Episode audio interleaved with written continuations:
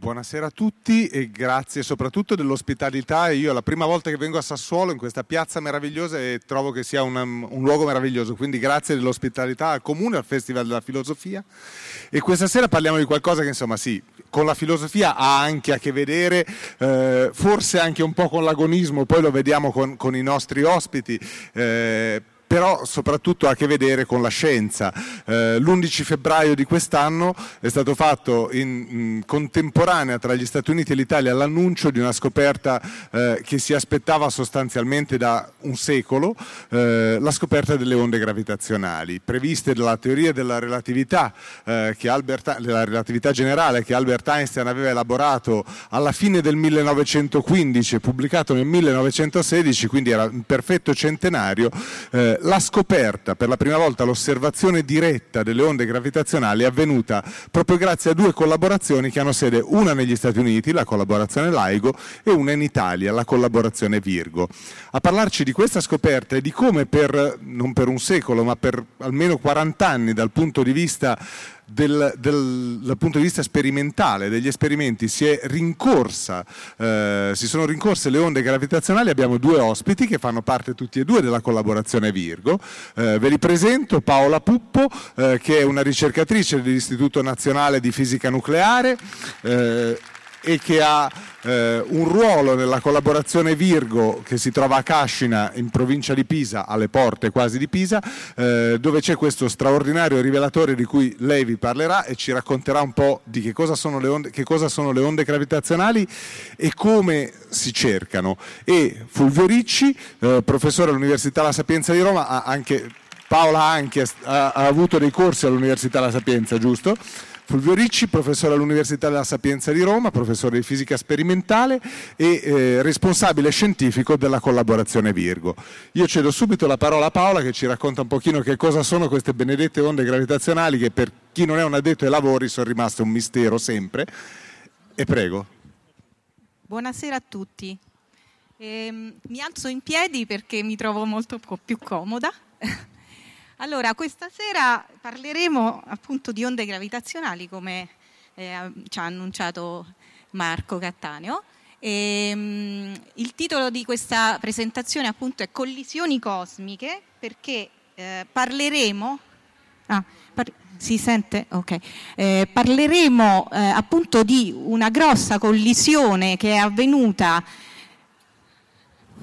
Aspettate che Okay.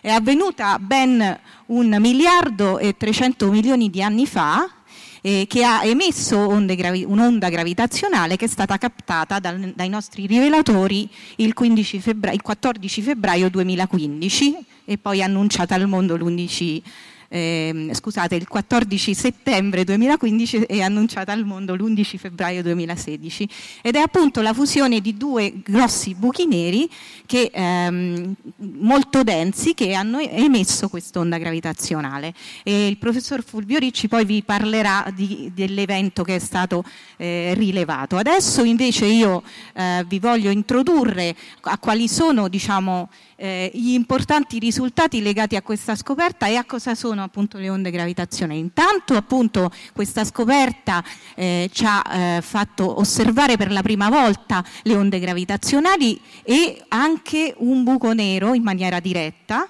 che, fa sistema, che faceva parte di un sistema binario di buchi neri eh, molto intensi, molto, molto, densi e che hanno generato un segnale veramente estremamente intenso che ha permesso a noi di, eh, di, di eh, captarlo. Ehm, qual è il significato di questa scoperta? È molto importante perché fino al 14 settembre del 2015 noi eravamo in grado di osservare il, cielo attraverso i segnali elettromagnetici, quindi attraverso eh, i segnali provenienti dalla luce emessa da, dalle galassie, da, dalle stelle, eh, dovute alla loro temperatura e alla, al, alla loro carica, al loro magnetismo e, ehm, tutte abbiamo potuto diciamo, costruire l'immagine del cielo in, attraverso le, i vari tipi di onde elettromagnetiche che venivano emesse da, queste, da questi eh, eventi astrofisici, quindi il visibile, questo non funziona, ok? L'invisibile, l'infrarosso, eh, la radiazione di fondo, di fondo, cosmico a microonde, eh, i raggi gamma e i, i raggi eh, gamma emessi eh, come burst, cioè come emissioni intensive e impulsive fino a noi.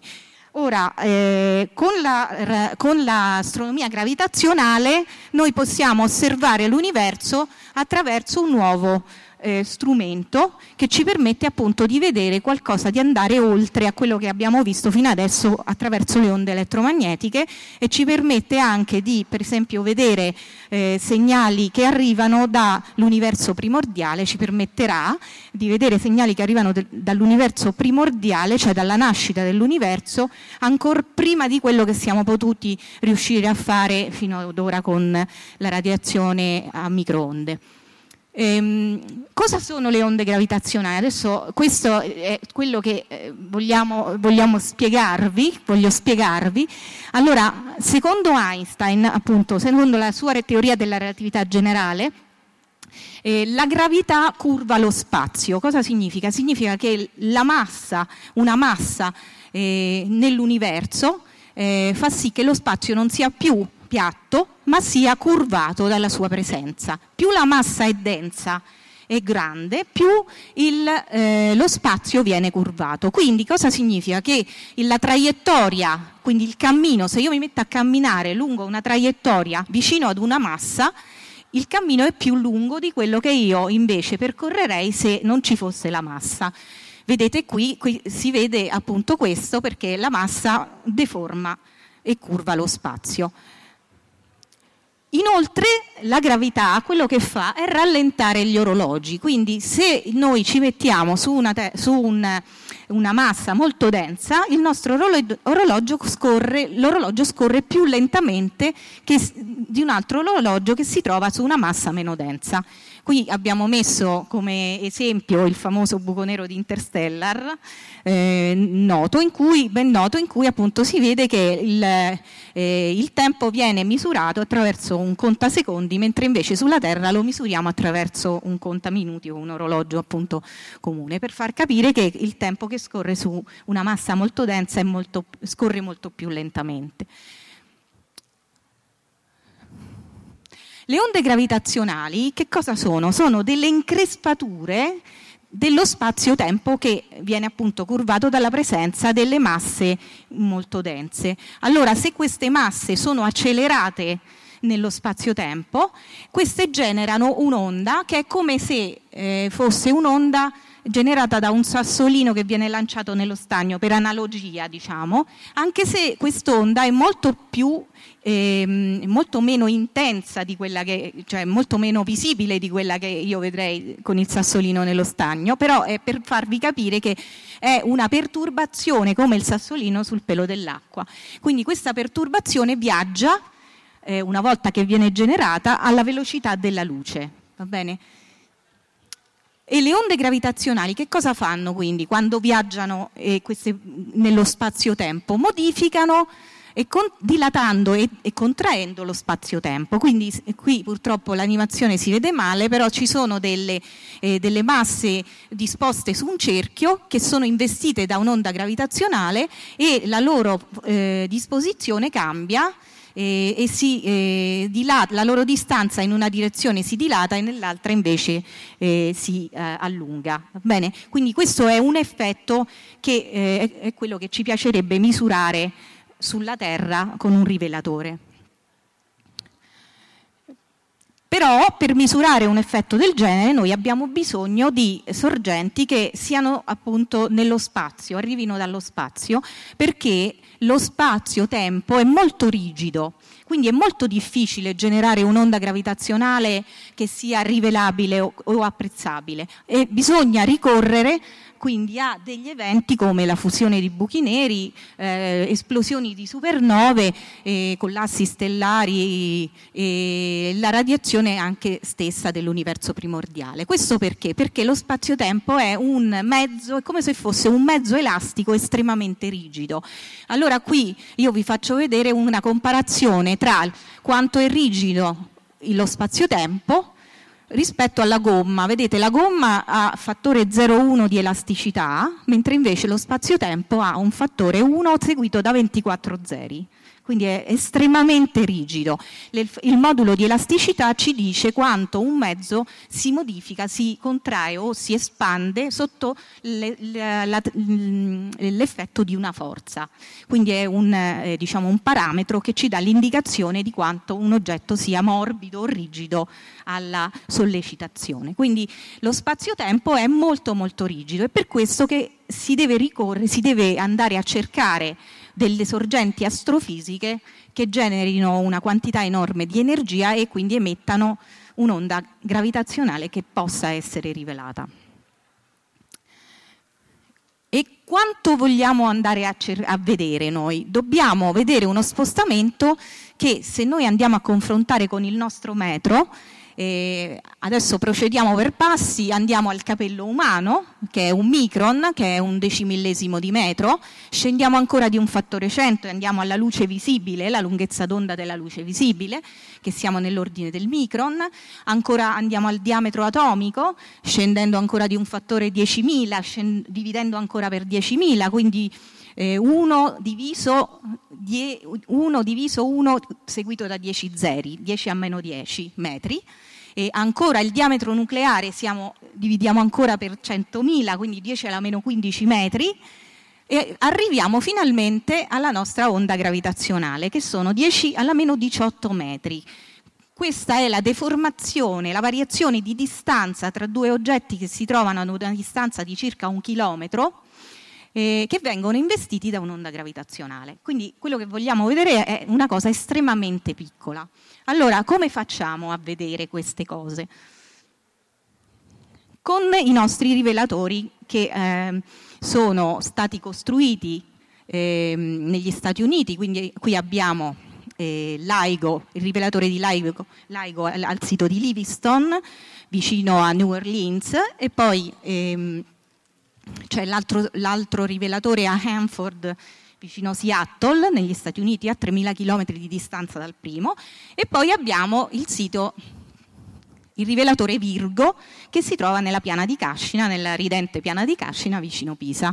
Allora, come vedete, tutti hanno questa forma di AL, va bene? Allora, perché questi hanno questa forma così? Perché l'idea per misurare l'onda gravitazionale è che siccome abbiamo visto che l'onda gravitazionale produce una variazione della distanza tra gli oggetti, se noi eh, mandiamo una luce laser che viene separata in due dal separatore di fascio che si trova qui, eh, e questa luce viaggia nei due bracci che sono lunghi circa 3 chilometri e 4 km per gli americani, questa luce, ehm, secondo diciamo, la condizione di interferenza, è tale che quando eh, le creste e i ventri sono sovrapposti c'è una condizione di buio sul rivelatore che vediamo qui sulla destra, mentre invece quando l'onda gravitazionale arriva e le creste si sovrappongono alle, alle altre creste che provengono dall'alro braccio, si ha una condizione di luce. Quindi l'onda gravitazionale cosa fa? Ci illumina il, il ehm, fotodiodo, diciamo il rivelatore del, del, che si trova all'uscita dell'interferometro e ci dice che è arrivata l'onda gravitazionale. Questo è il principio di funzionamento, però ovviamente eh, siccome dobbiamo andare a cercare 10 alla meno 18 metri è come se stessimo cercando un ago in un pagliaio. Quindi che cosa, eh, che cosa, vuol dire? Che noi dobbiamo ascoltare una musica molto molto fievole in una, eh, in una grande festa affollata e chiassosa. In altre parole noi abbiamo dei disturbi che eh, aumentano, diciamo, peggiorano la nostra capacità di vedere il segnale, che per esempio sono il rumore sismico e il cosiddetto rumore newtoniano di tutte le masse che si muovono intorno al, al nostro detector. E poi abbiamo il rumore di conteggio del, del laser che eh, essendo appunto un'onda elettromagnetica ma anche una, eh, formato da fotoni e quindi in, il, è un rumore del conteggio di questi fotoni che arrivano sul, sul nostro rivelatore ehm, fa, eh, aumenta, diciamo, ci peggiora la sensibilità e poi infine abbiamo il cosiddetto rumore termico di agitazione termica che vedete che dei nostri eh, specchi che formano l'interferometro, qui ne vedete uno in foto, che, eh, le cui molecole si muovono per effetto della loro temperatura qui c'è un'animazione in cui si dovrebbe intravedere l'agitazione termica delle molecole che, form- che, costituiscono lo specchio. Quindi tutti questi disturbi ci, ci danno fastidio e noi dobbiamo cercare di eh, ovviarli e di trovare delle soluzioni tecnologiche che possano eh, migliorare la sensibilità. E quindi per esempio questi, gli specchi sono ehm, costituiti da materiali estremamente omogenei, sono delle masse di un vetro estremamente omogeneo eh, che pesano 40 kg e hanno un diametro di 35 cm, spesse 10 e, e sono estremamente omogenee e hanno una grande eh, uniformità di superficie perché permette eh, di eh, diciamo, ovviare a tutta una serie di rumori tecnici che sono presenti nell'interferometro come la diffusione della luce eccetera.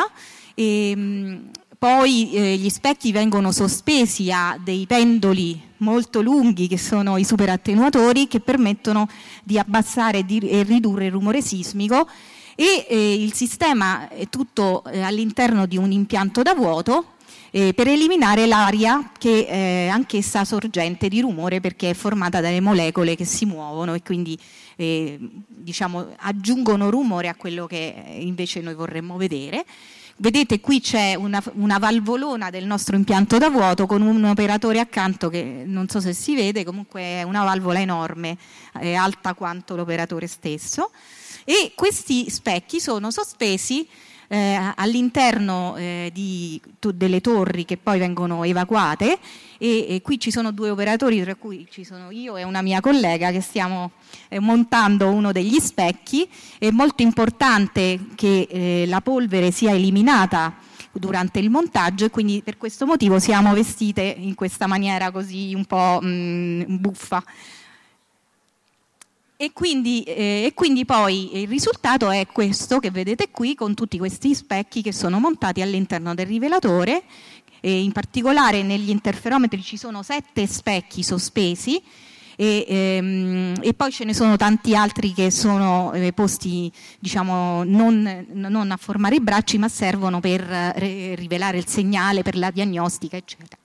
Quindi eh, diciamo questo ehm, io mi fermo qui eh, nella, mm, nella, presentazione del rivelatore. Passo la parola al professor Ricci che vi parlerà invece di che cosa abbiamo visto. Io, io volevo aggiungere che Paola è stata persino modesta nella descrizione nella descrizione della precisione di questi oggetti, quando ha detto è come cercare un ago in un pagliaio, ho detto no, è molto peggio in realtà. Cioè cercare un ago in un pagliaio è un gioco da ragazzi, confronto a, alla precisione terrificante di questi oggetti, eh, perché l'impressione che cercare una cosa che è un miliardesimo di un miliardesimo di metro di spostamento, cioè una cosa più piccola di un nucleo atomico eh, sembra impossibile a occhio e croce.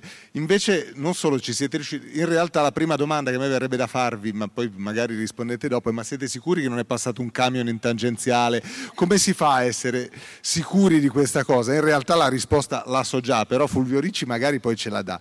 Ma ma la do, la, ve, ve, la do dopo. Ma dopo, risposta. solo alla fine. Adesso, Prego. scusate, mi alzo anch'io perché mi è più facile poi vedere che cosa uh, vi sto per mostrare. Allora, in realtà uh, il, uh, quello che voglio raccontarvi qui è cosa abbiamo effettivamente osservato. Cercherò di usare il più possibile delle parole relativamente semplici e ehm, eh, questo è eh, quello che dovevamo osservare.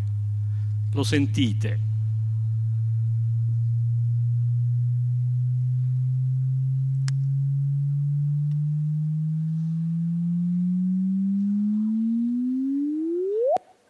Questo in linea di principio è ciò che si sente quando io ho un segnale che è un segnale privo assolutamente di rumore, è il segnale dell'interferometro che viene agganciato, che viene inviato a un altoparlante. In realtà, eh, poiché c'è rumore, la situazione è molto più complicata.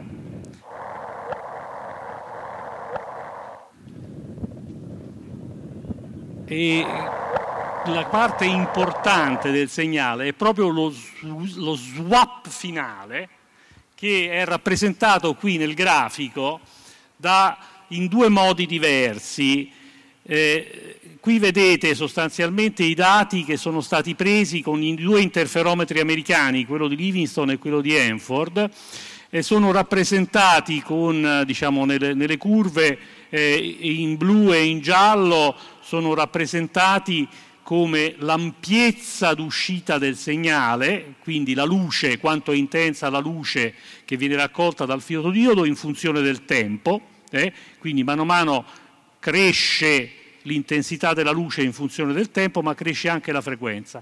Quello che vedete, quelle specie di semilune che voi vedete su questo grafico, rappresentano fondamentalmente un altro modo di disegnare i dati, in questo caso si rappresenta sostanzialmente nell'andamento del tempo come cresce la frequenza del segnale e l'intensità viene eh, rappresentata attraverso i colori, più il colore è vivo, più diciamo, il segnale è intenso.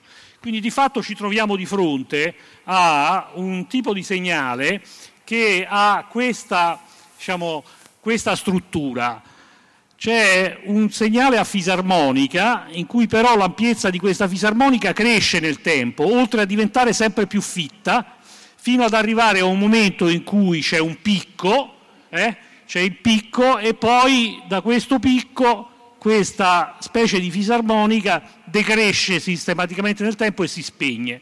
Ora, questo tipo di segnale è un segnale che eh, i teorici della relatività generale avevano calcolato ben prima che noi lo vedessimo, l'avevano calcolato e quindi noi ci siamo ritrovati sostanzialmente questo segnale tra le mani che ci racconta che cosa effettivamente è successo.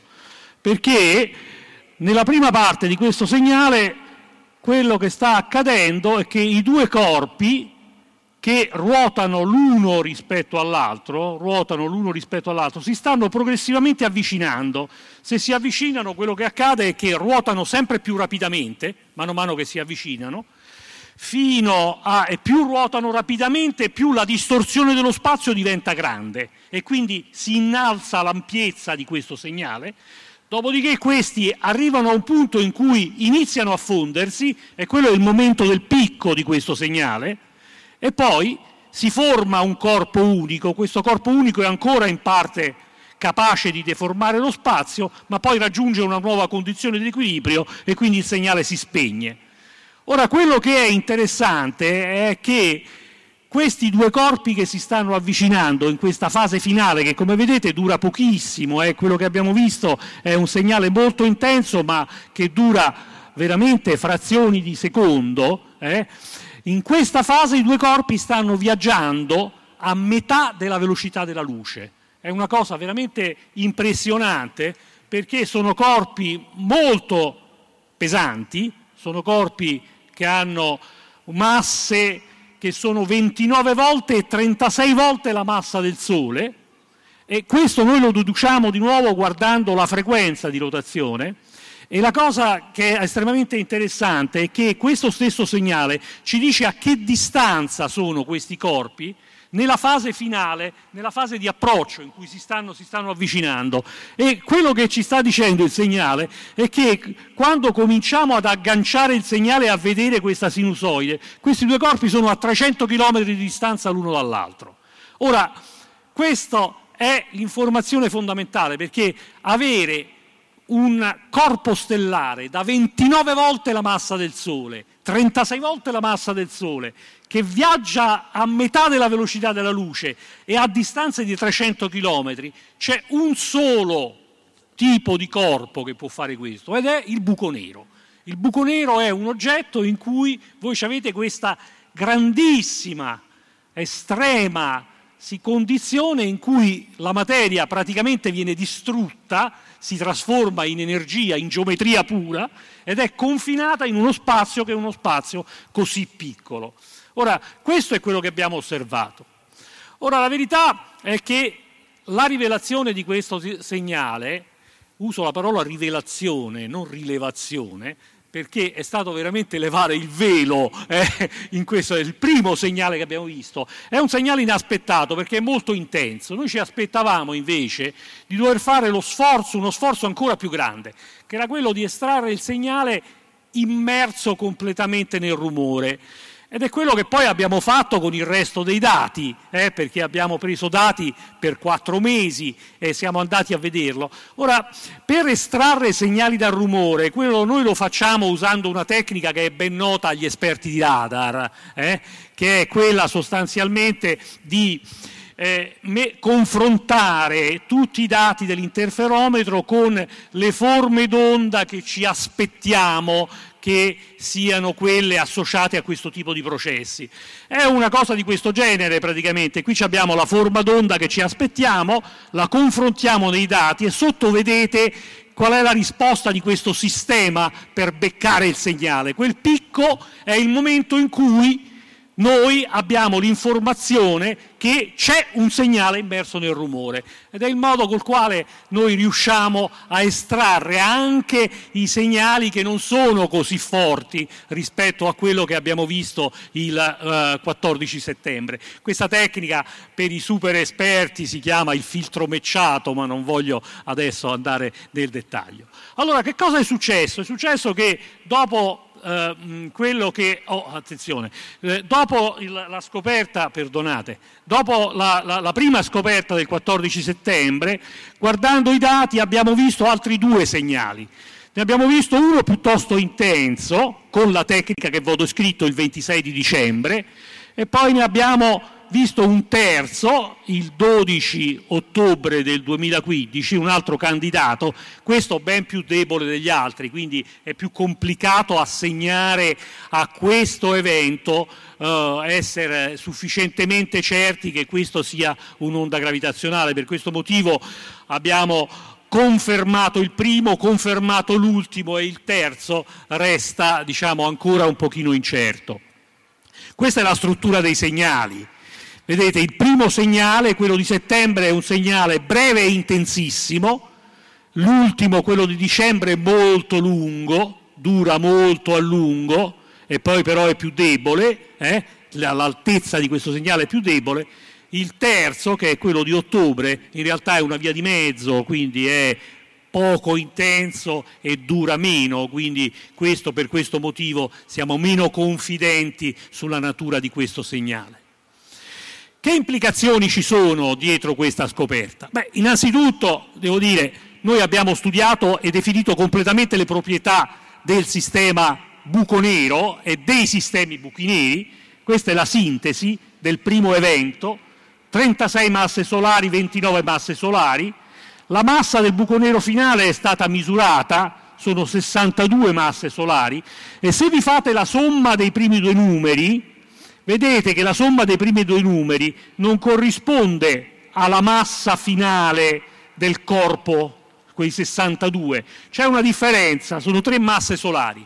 Questo significa che l'energia che è stata emessa in questo processo è un'energia pari a tre soli, sono tre soli che sono evaporati in frazioni di secondo, quindi è un evento che spara una potenza enorme eh? una potenza enorme, sono 200 masse solari in un secondo, un conto abissale, eh? una, una, ed è un, un, un evento uh, straordinario. In termini astronomici ci si direbbe che è un evento, il più grande evento della più alta luminosità mai osservato nella storia dell'astronomia.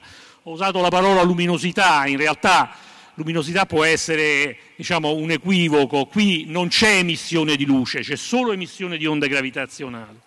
Ora, questo è il primo grande e sconvolgente risultato che abbiamo noi offerto ai nostri colleghi astronomi. I nostri colleghi astronomi avevano delle evidenze indirette tramite gli studi ai raggi X di buchi neri di masse molto più piccole, significativamente più piccole. Noi gli abbiamo fatto scoprire che esistono buchi neri di masse più grandi questo è un grafico che vi illustra in maniera pittorica le masse di questi sistemi. Abbiamo messo anche il terzo evento, che di nuovo è un evento di caratteristico di collisioni tra due buchi neri. In questo grafico sull'asse verticale ci sono i valori delle masse. Come vedete le masse dei buchi neri che erano dedotte indirettamente da studi a raggi X erano masse molto, molto più piccole, questa è la grande novità. Ora, noi abbiamo questo nuovo sistema per, da studiare, noi siamo in grado anche in virtù del fatto che eh, siamo capaci di analizzare e calcolare fino in fondo con altissima precisione le traiettorie descritte da queste masse, siamo in grado di verificare se i nostri dati sono, eh, sono eh, eh, vanno d'accordo con quelle che sono le previsioni teoriche della teoria di Einstein. Questo è un altro modo molto più preciso e molto più potente per verificare la teoria di Einstein. Se troviamo qualche difformità dalla teoria di Einstein, questo significa che possiamo andare al di là della teoria di Einstein, riuscire a scoprire nuova fisica al di là di quella che è descritta dalla teoria di Einstein. Questa, vedete, è una simulazione numerica che ci dà esattamente come si deforma lo spazio e sotto la forma d'onda è una descrizione accuratissima di come si deforma lo spazio.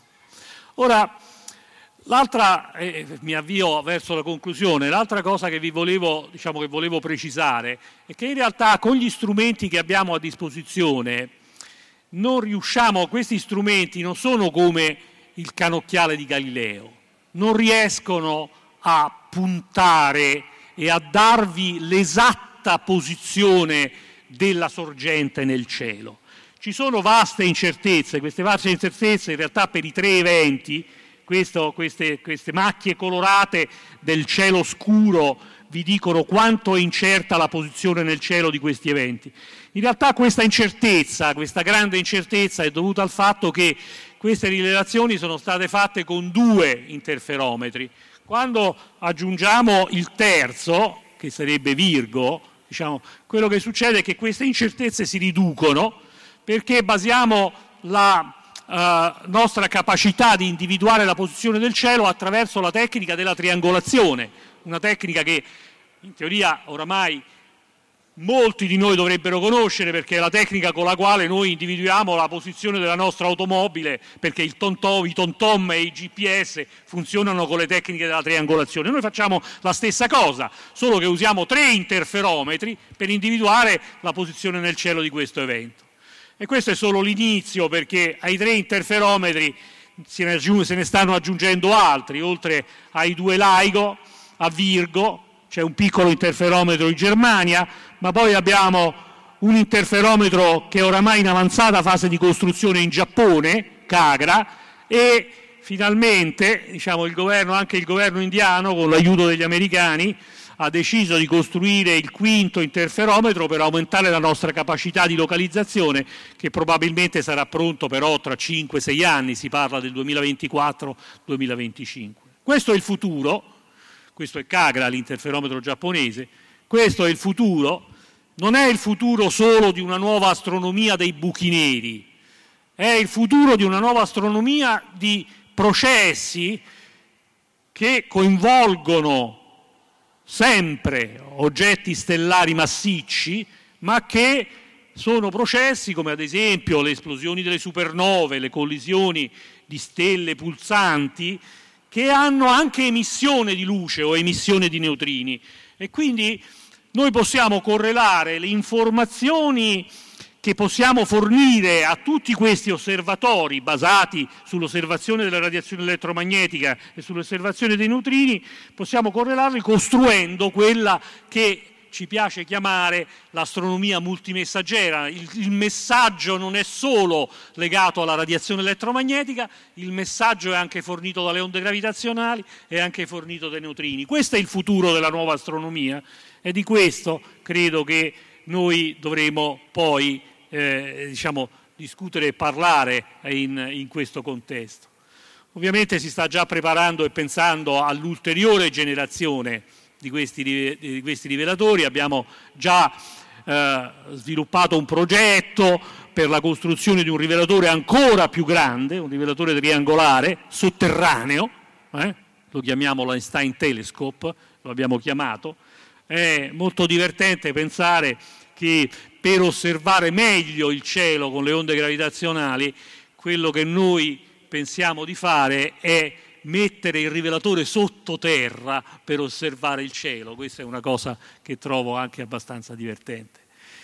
E poi un altro grosso evento che c'è stato nel 2015, ricchissimo per la, la vicenda delle onde gravitazionali, c'è stato il primo tentativo, il primo test tecnologico per poter mettere a punto un rivelatore interferometrico stavolta che va nello spazio, perché in questo modo si riesce a fare un rivelatore non con specchi a chilometri di distanza, ma a milioni di chilometri di distanza e questo è il cosiddetto progetto LISA. C'è stato un test tecnologico che tra l'altro è tuttora in corso, che si chiama LISA Pathfinder, in cui l'Italia ha una partecipazione fondamentale perché il principal investigator di questa missione è un italiano, è Stefano Vitale dell'Università di Trento e eh, questa è eh, un, visto il risultato eccellente, io credo che questo sarà il futuro rivelatore che potremo vedere agli inizi degli anni 30, del 2030, in funzione che ci squadernerà un nuovo universo, eh, ci fa, farà sì che avremo una visione ancora più completa dell'universo. Io direi che qui posso concludere e eh, eh, mi aspetto adesso di poter dialogare eh, più.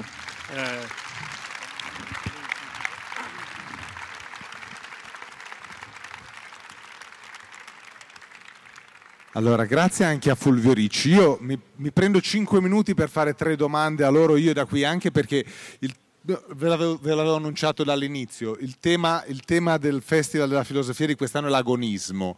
Ma che cosa c'entrate voi con l'agonismo? Cioè, che cosa c'entra questo tipo di ricerca con l'agonismo? Allora, eh, è chiaro che questa è una sfida. Eh, è una sfida che è durata 40 anni allora, agonismo e sfide sono delle parole fortemente connesse tra di loro.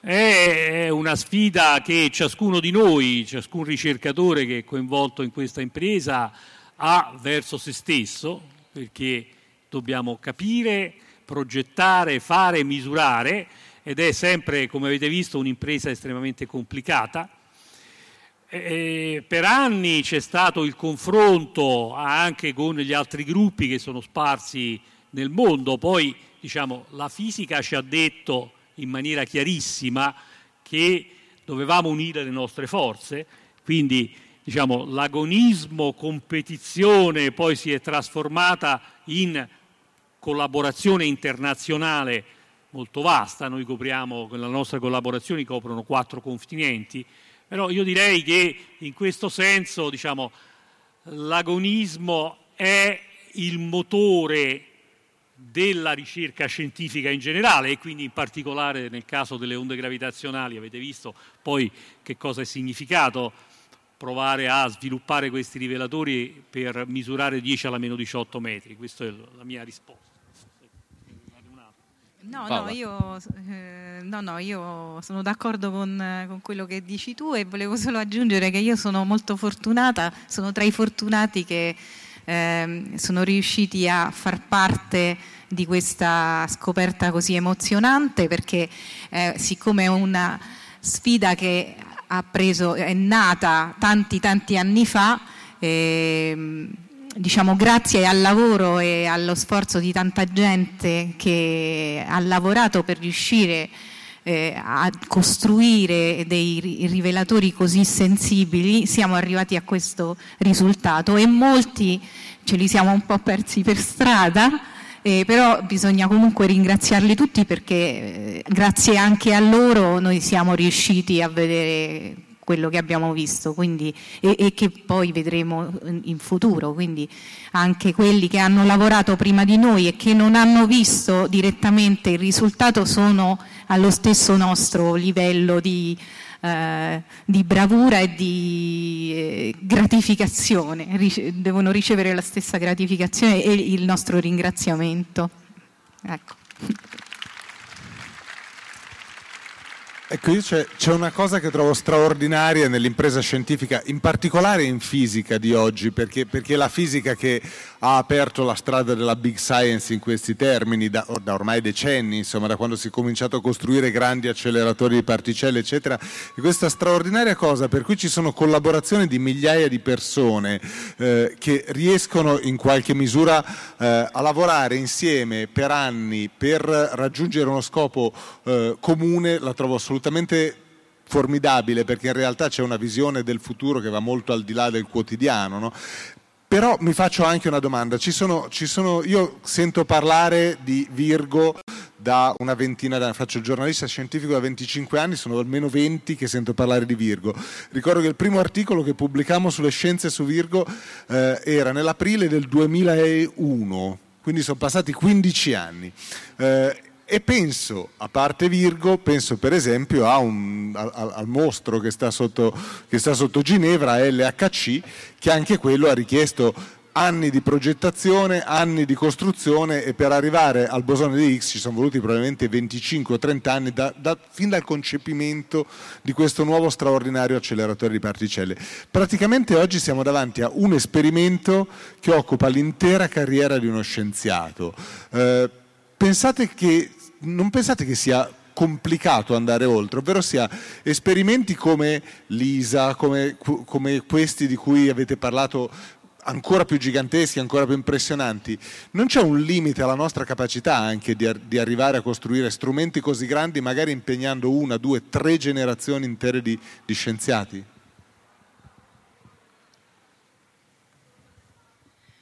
Beh, eh, diciamo che eh, quando è iniziata questa avventura eh, quello che noi volevamo vedere era una cosa talmente, era quasi una cosa impossibile, cioè inimmaginabile, però noi siamo partiti, abbiamo pensato che ehm, noi, io parlo, dico noi, ma anche quelli prima di me, insomma, hanno pensato che nella loro, hanno visto lontano e hanno capito che forse andando avanti anche con lo sviluppo tecnologico e con lo sviluppo di tutte le tecniche eh, che sono applicate nei rivelatori attuali, eh, si poteva migliorare sempre di più la sensibilità.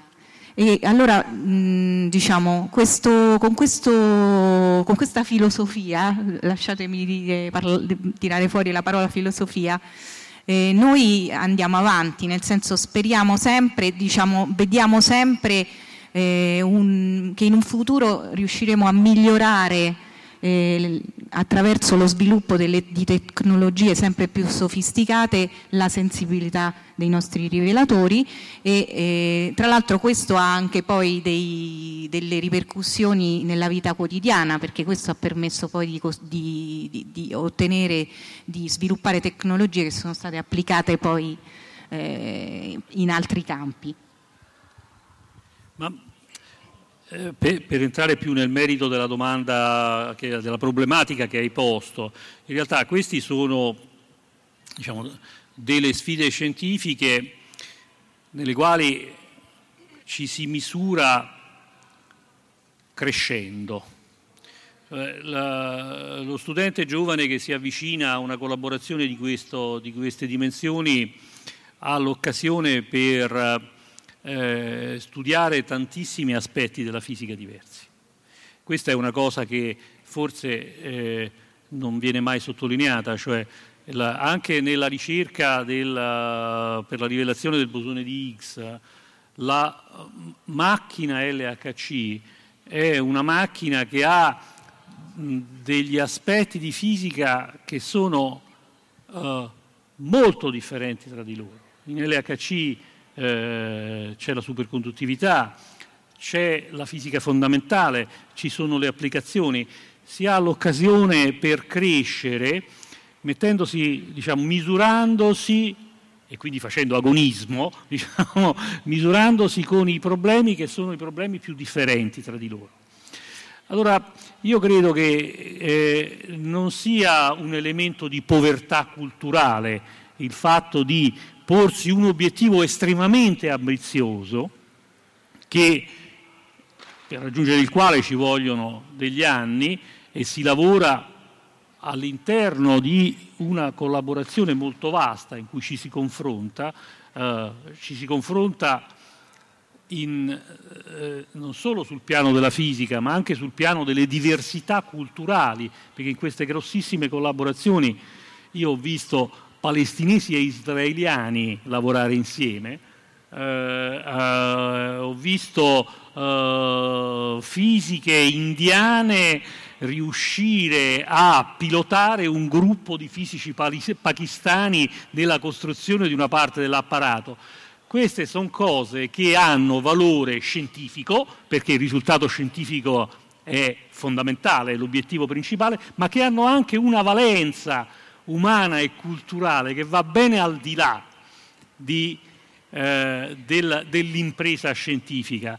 Questa è una cosa che io credo vada sottolineata eh, sono eh, momenti nella, nella, nella, mia carriera diciamo, di inseguitore di onde gravitazionali, io devo dire che ho avuto delle lezioni di vita eh, anche assistendo a queste cose che eh, mi hanno fatto crescere, mi hanno fatto crescere non solo dal punto di vista della fisica, ma mi, fa, mi hanno fatto crescere anche dal punto di vista, punto di vista umano.